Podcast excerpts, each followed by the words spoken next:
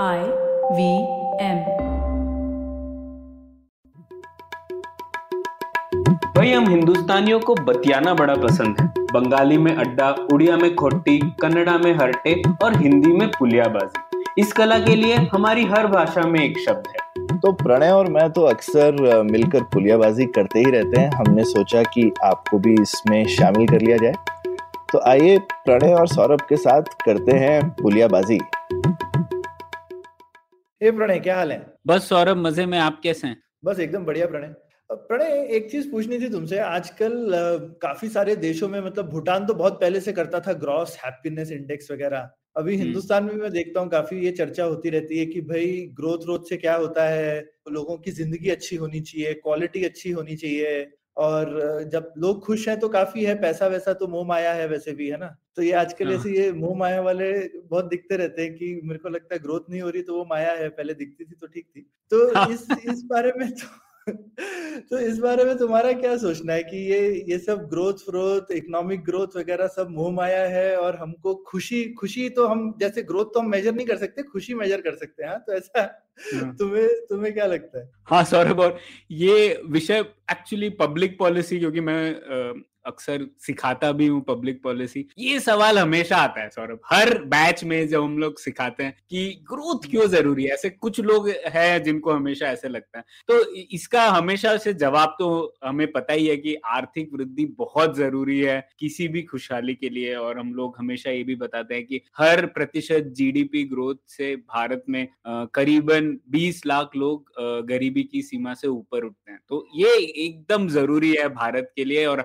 हमारी जो आर्थिक आय है, उस लेवल के लिए तो आर्थिक वृद्धि ही ज़रूरी है। और हम लोगों ने इसके ऊपर भी एक छोटा एपिसोड किया था पिछली बार जब हम लोग असमानता की बात कर रहे थे। और हम लोगों ने ये भी डिस्कस किया था कि जो ज़्यादातर असमानता है विश्व में, वो देशों के बीच की है, ना कि देश के अंदर की। तो और देशों के बीच की असमानता कम करनी है तो हम लोग गरीब देश में इतने अमीर लोग है ही नहीं कि वो बांट सके अपना पैसा, जिससे कि सब लोग ऊपर उठ पाए। तो अगर आपको गरीब देशों को बेहतर बनाना है तो आपको जो आर्थिक आय है, वो ही बढ़ानी पड़ेगी सब लोगों की उस देश में, जिससे कि एक तो लोगों के पास खुद ज़्यादा पैसा हो तो लोग नई चीज़ें खरीद पाए, स्कूटर खरीद पाए अच्छा स्कूल में भेज पाए अपने बच्चों को। और दूसरा, सर, अगर हमारी अर्थव्यवस्था अमीर होगी तो हमारी सरकार भी ज़्यादा अमीर होगी। और इस सरकार भी ज़्यादा जो वितरण वाले व्यवस्थाएँ हैं स्कीम्स हैं उसमें ज़्यादा पैसा बांट पाएँगे। और हम लोगों ने देखा है कि सब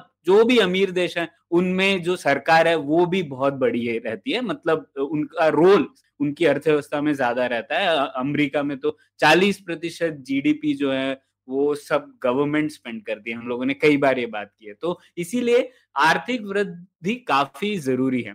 पर मैं जब भी भी ये बात कहता हूँ लोगों को आजकल लोग मानते नहीं है ये बात क्योंकि शायद इसलिए ये हो सकता है कि इसके कारण दो तीन है सौरभ आप बताइए आप किस कारण को ज़्यादा मानते हैं इसमें? एक तो कारण मैंने देखा है कई लोग अब लोगों ने 1991 के पहले की अर्थव्यवस्था तो देखी ही नहीं है। तो लोगों को। एक्चुअल जब ग्रोथ नहीं होता क्या होता है उसका अंदाज़ा है नहीं। दूसरा ये भी है कि कई बार लोग जो वेस्टर्न कंट्रीज़ की जो कॉन्वर्सेशन है डेवलपमेंट पे उससे ज़्यादा कनेक्टेड है और उससे ज़्यादा प्रभावित भी होते हैं। तो अभी हम्म। न्यूजीलैंड की प्राइम मिनिस्टर जो है जसिंडा आर्डन उन्होंने बोला कि हमें सोशल प्रोग्रेस इंडेक्स के बारे में सोचना चाहिए हमें ये आय वगैरह के बारे में नहीं सोचना चाहिए।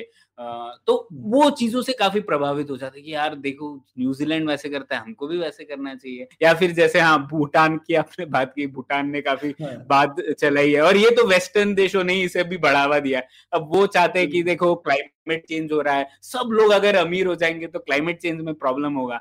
तो आप खुशहाली से ही खुश रहो, आपको क्यों चाहिए कि आप अमीर हो जाओ? तो ऐसी भी बात चल रही है। तो एक वो कारण है और दूसरा इसका एक एकेडमिक कारण भी है, सौरभ, की आजकल की जो इकोनॉमिस्ट लोगों ने भी जो फोकस किया है, पिछले एक दो दशकों से, वो काफ़ी फोकस रहा है कि कैसे आप कुछ स्कीम्स में एक प्रोग्रामेटिक चेंज ले आओ आरसीटी वगैरह से, और वो प्रोग्रामेटिक चेंज से काफ़ी खुशहाली आ सकती है। तो कैसे आप एजुकेशन एनआरईजीएस में कुछ बदलाव कर सकते हो, या फिर आप नेशनल एजुकेशन मिशन या सर्व शिक्षा अभियान में कुछ बदलाव कर सकते हो या क्लास में क्या बदलाव कर सकते हो जिससे कि टीचिंग बेहतर हो। तो ये सब इंपॉर्टेंट चीज़ें हैं लेकिन फिर भी इन सब चीज़ों को करने से खुशहाली नहीं आएगी। सबसे मूल चीज़ जो है वो अभी भी आर्थिक वृद्धि ही है। तो ये बात है। अब आ, मैंने आ, एक एपिसोड सुना हाल ही में आइडियाज़ ऑफ़ इंडिया पॉडकास्ट का जो श्रुति राजगोपालन है हमारे पॉडकास्ट में मेहमान भी रह चुकी हैं दो बार। वो आ, उन्होंने लैंड प्रिचेट है। लैंड प्रिचेट एक काफ़ी फ़ेमस डेवलपमेंट इकोनॉमिस्ट हैं। तो उनके साथ एक एपिसोड था और उनमें उस एपिसोड में उन्होंने चर्चा की लैंड प्रिचेट के एक पेपर पे। तो वो मुझे लगता है हमें डिस्कस करना चाहिए क्योंकि उस पेपर में मैं जो ये बात कह रहा था उसका उन्होंने एम्पिरिकल एविडेंस दिया है। तो जिससे कि ये ऐसा ना हो कि सिर्फ़ मैं कह रहा हूँ इसलिए आप मान लो लेकिन इसका हम्म, हम्म। काफ़ी स्ट्रॉन्ग एविडेंस भी है। तो उसी के बारे में चर्चा कर लेते हैं। बिल्कुल। तो इसमें दो तीन चीज़ें जो तुमने बोली हम्म। प्रणय उसमें मेरे ख्याल से कुछ कुछ हाईलाइट वाली चीज़ें जो खासकर तुमने वो भी पूछा रहे कि आजकल ये माहौल क्यों बन गया है? तो एक मुझे लगता है कि ये थोड़ा माहौल इसलिए भी बना है कि हम लोग नब्बे के दशक से अभी हमारा देश काफ़ी अमीर हो भी चुका है। है ना? तो अब मुझे लगता है खासकर जिस तरीके के बच्चे तुम पढ़ने आते हैं कोर्स तुम्हारा या जो जिस तरीके के तबके में हम लोग आपस में लोगों से बात भी करते हैं वो उनका एक अपना बबल बना हुआ है और वो अब उतना अभाव वाला बबल नहीं है ठीक है? और जैसा तुमने बोला वो तो एक तो आपने उतना अभाव नहीं देख रहे हो खुद का। हम्म। तो आपको लगता है जैसे अमीर लोग हमेशा बोलते हैं ना कि पैसे की क्या ज़रूरत है? पैसा ही सब कुछ नहीं है है ना? तो देखो कि पैसा ही सब कुछ नहीं है ये, ये जब आप ओशो बोलता था ना भरे पेट का दर्शन है ये सब। मतलब आपका जब एक बार पेट भरा होता है तो आप बोलते हो कि खाने वाने में क्या रखा है? डाइटिंग करनी चाहिए हम्म, ठीक है? तो ये सब जो हम्म। है इस तरीके के दर्शन जो है वो जब आपका अभाव कम हो जाता है तो आप में आता है। दूसरा ये तो तुमने बहुत इंपॉर्टेंट चीज़ बोली कि हम अभी ग्लोबलाइजेशन कुछ ज़्यादा ही है यूट्यूब टिकटॉक इंस्टाग्राम जो भी ले लो हम हमारा जो यूथ है वो बहुत कनेक्टेड है ग्लोबल कन्वर्सेशन के साथ। लेकिन अब यूएस यूके में जो रहने वाला बच्चा है उसकी अलग रियलिटी है। और उनके लिए भी शायद हम्म। ज़रूरी होगा लेकिन उतना ज़रूरी नहीं है जितना हमारे लिए। बिल्कुल। तो हम कभी कभी ऐसे ना बहक जाते हैं जरा दूर से बेसिकली और ऐसा बोलने में अच्छा लगता है देखो हाँ हाँ हम भी एकदम तुम्हारे जैसे ही हैं। लेकिन अभी हमारा देश अलग स्टेज पर है अलग स्थिति है हमारी और हमको थोड़ा अपने हिसाब से अपने प्रोग्राम बनाने चाहिए। तो ये मेरे को मेरे को भी ये दो चीज़ लगती है। तो ये पेपर के बारे में बताओ पेपर पेपर हाँ, में क्या है? हाँ। हाँ तो ये पेपर में भी बहुत इंटरेस्टिंग चीज़ है। तो इस पहले तो जो चर्चा की थी उन दोनों ने, श्रुति और लैंड प्रिचेट ने, उन्होंने यही खुलासा किया कि आर्थिक वृद्धि सिर्फ़ आवश्यक ही नहीं, पर्याप्त भी है खुशहाली के लिए, अगर आपका देश गरीब हो तो। हाँ तो ये बहुत ज़रूरी है। हाँ। हमको ये तो पता है कि आवश्यक होती है लेकिन आवश्यक ही नहीं पर्याप्त भी है। Just not necessary even sufficient तो मैथमेटिक्स में नेसेसरी एंड सफिशिएंट होता है ना थ्योरम्स के लिए कि भाई कोई प्रोपोजिशन नेसेसरी भी होना चाहिए और सफिशिएंट भी बिल्कुल। तो ये बहुत बड़ी बात है और लैंड प्रिचेट उस कन्वर्सेशन में कहते हैं कि मतलब अगर जब तक आपकी जीडीपी पर कैपिटा पच्चीस हज़ार डॉलर्स की नहीं हो जाती तब तक तो आपको सिर्फ़ आर्थिक वृद्धि के बारे में ही सोचना चाहिए। अभी तो हाँ, हम लोग जब सब नीचे करके काम करो बोल बच्चन मत हाँ, करो। हाँ, तो अभी हम लोग की तो सिर्फ़ 2000 डॉलर्स पर कैपिटा है और 20 प्रतिशत लोग अभी भी गरीबी की रेखा से नीचे हैं। तो हमारे लिए तो काफ़ी ज़रूरी है। तो अब एविडेंस पे आते हैं हाँ। तो एविडेंस पे उन्होंने ये देखा। एक अब बात चलिए सौरभ, एक सोशल प्रोग्रेस इंडेक्स की। ये ह्यूमन डेवलपमेंट इंडेक्स जो था ना 1990 का, उसका नया वर्जन है। तो सोशल प्रोग्रेस इंडेक्स में ऐसे अट्ठावन कारक हैं जो खुशहाली को डिनोट करते हैं। और उनमें से एक भी आय या आर्थिक तौर से डायरेक्टली नहीं जुड़ा है। तो उसमें कई सारी दूसरी चीज़ें जैसे पानी, सफ़ाई, सुरक्षा, फ्रीडम, चॉइस, ये सब 58 ऐसे पैरामीटर्स हैं और ना कि एक भी कोई भी डायरेक्टली इनकम से रिलेटेड नहीं है ठीक है? तो ये सोशल प्रोग्रेस इंडेक्स एक आ, समझ सकते हैं हम। सोशल प्रोग्रेस इंडेक्स में आ, ये 58 तो बहुत ज़्यादा हो गए तो उनको हम लोग डिवाइड कर सकते हैं तीन चीज़ों में। एक होता है मूल जरूरतें मतलब जैसे कि पानी सफ़ाई सुरक्षा कुपोषण वगैरह ना होना। दूसरा खुशहाली के आधार स्तंभ मतलब पर्यावरण की गुणवत्ता वगैरह वगैरह। और तीसरा अवसर मतलब व्यक्तिगत तौर पर आज़ादी कितनी है वगैरह वगैरह। तो ऐसे ये 58 चीज़ें जो हैं वो हम लोग डिवाइड कर सकते हैं तीन श्रेणियों में। और दूसरी तरफ़ ये सोशल प्रोग्रेस इंडेक्स अक्सर जो अमीर देश है वो सोशल प्रोग्रेस इंडेक्स के बारे में आजकल बात कर रहे हैं। तो दूसरी तरफ़ होता है राष्ट्रीय विकास के इंडिकेटर्स तो राष्ट्रीय विकास के सिर्फ़ तीन इंडिकेटर्स है। एक जीडीपी पर कैपिटा मतलब आपकी आर्थिक वृद्धि कितनी हो रही है। दूसरा स्टेट कैपेबिलिटी राज्य की जो क्षमता है जिसके ऊपर हमने बात की है और तीसरा लोकतांत्रिकता मतलब डेमोक्रेसी का जो कोई भी इंडेक्स ले ली। तो अब इंटरेस्टिंग हम्म। बात यह है। प्रोडक्टिविटी भी है ना इसमें Pranay? Productivity GDP per capita से जीडीपी में आ जाती है। हाँ। हाँ तो अगर आप देखे ये सोशल प्रोग्रेस इंडेक्स इसका जो मैपिंग करे national progress national development indicators के साथ तो ये पता पड़ता है कि जो सोशल प्रोग्रेस इंडेक्स में जो भी वेरिएशन है वो आप सिर्फ़ नेशनल डेवलप वाले इंडिकेटर्स हैं उनसे ही आप समझा सकते हैं उन सब अट्ठावन इंडिकेटर्स का वेरिएशन तो ये बहुत ही बड़ी चीज़ है ना। आप ये अट्ठावन की बजाय सिर्फ़ ये तीन चीज़ों पे ध्यान दें हम्म। तो आप पूरा वेरिएशन समझा सकते हैं। तो ऐसा कोई भी देश नहीं है जहाँ राष्ट्रीय विकास के इंडिकेटर ज़्यादा है और सोशल प्रोग्रेस के इंडिकेटर्स काफ़ी कम। और ऐसा कोई भी देश नहीं है जहाँ पे सोशल प्रोग्रेस के इंडेक्स ज़्यादा है और राष्ट्रीय विकास इंडिकेटर्स कम तो ये सब एक कोरिलेशन है तो ये बहुत बड़ा खुलासा है ना तो अगर।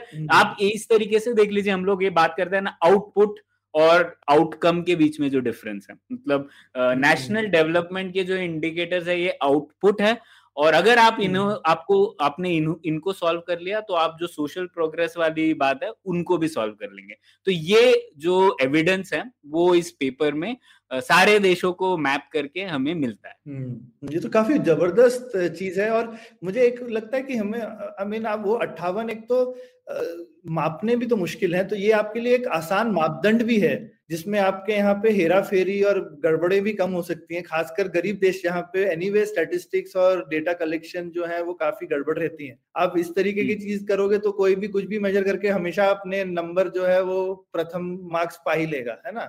हाँ, तो हाँ. तो ये थोड़े ऑब्जेक्टिव इंडिकेटर्स भी हैं जिनको आप मेजर कर सकते हो और इनसे जब एकदम गारंटीड है कि ये अच्छे हैं तो दूसरे वाले अच्छे होंगे तो आपको मुश्किल मेज़रमेंट करने की क्या ज़रूरत है? हाँ बिल्कुल सौरभ। और ये तो एक सबसे बड़ी बात। इस दूसरे लेवल पे ये भी बात हुई। अब नेशनल डेवलपमेंट में भी तीन इंडिकेटर्स मैंने बात की जीडीपी पर कैपिटा डेमोक्रेसी और स्टेट कैपेबिलिटी इस पेपर के मुताबिक। उन तीनों में से भी जो इकोनॉमिक ग्रोथ वाला पैरामीटर है उससे काफ़ी ज़्यादा वेरिएशन सोशल प्रोग्रेस में भी समझाया जा सकता है। तो मुख्य तौर पे जो बेसिक ह्यूमन नीड्स वाला है, मूल जरूरतों की बात जो हम लोग की ना, कुपोषण या फिर पानी सफ़ाई वगैरह वगैरह, कोई भी मानेगा कि ये तो खुशहाली का इंपॉर्टेंट कंपोनेंट है। ऐसा कोई भी ये नहीं कह सकता कि मतलब खुशहाली के लिए इन चीज़ों की ज़रूरत नहीं, है ना?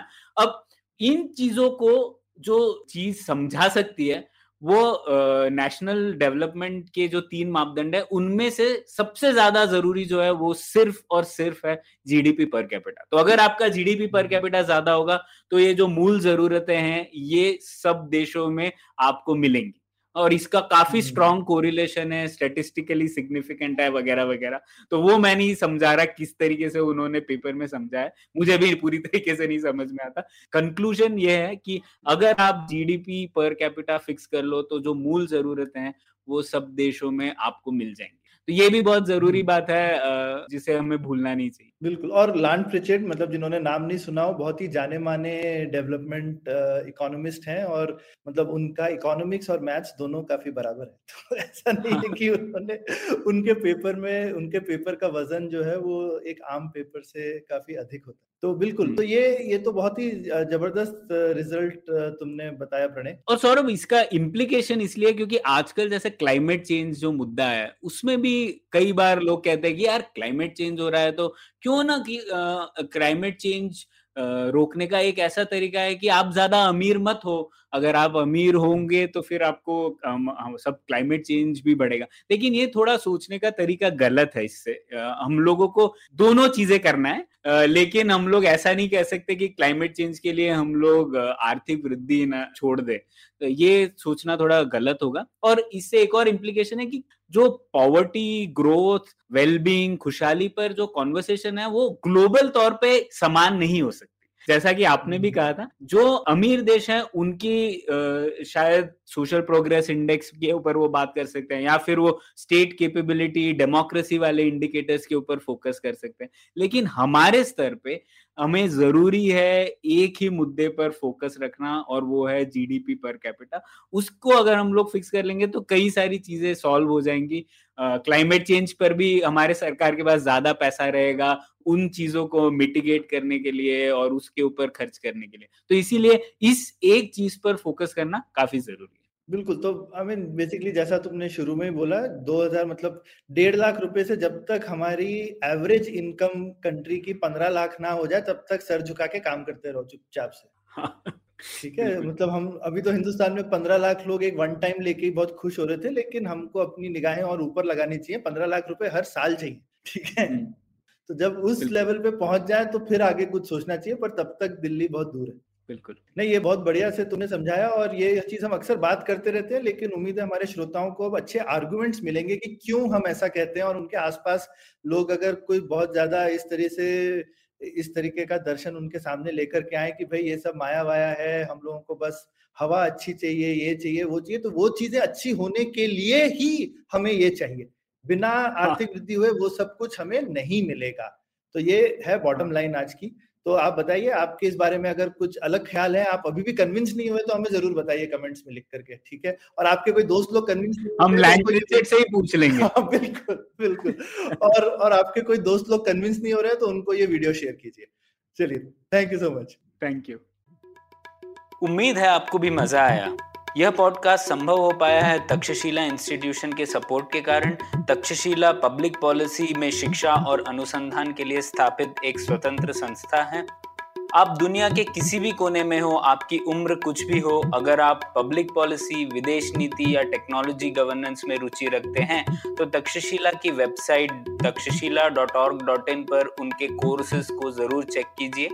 और अगर आप पुलियाबाजी में शामिल होना चाहते हैं तो हमसे कनेक्ट कीजिए Puliyabaazi at gmail dot com पर या फिर एट पुलियाबाजी ट्विटर पर। शुक्रिया।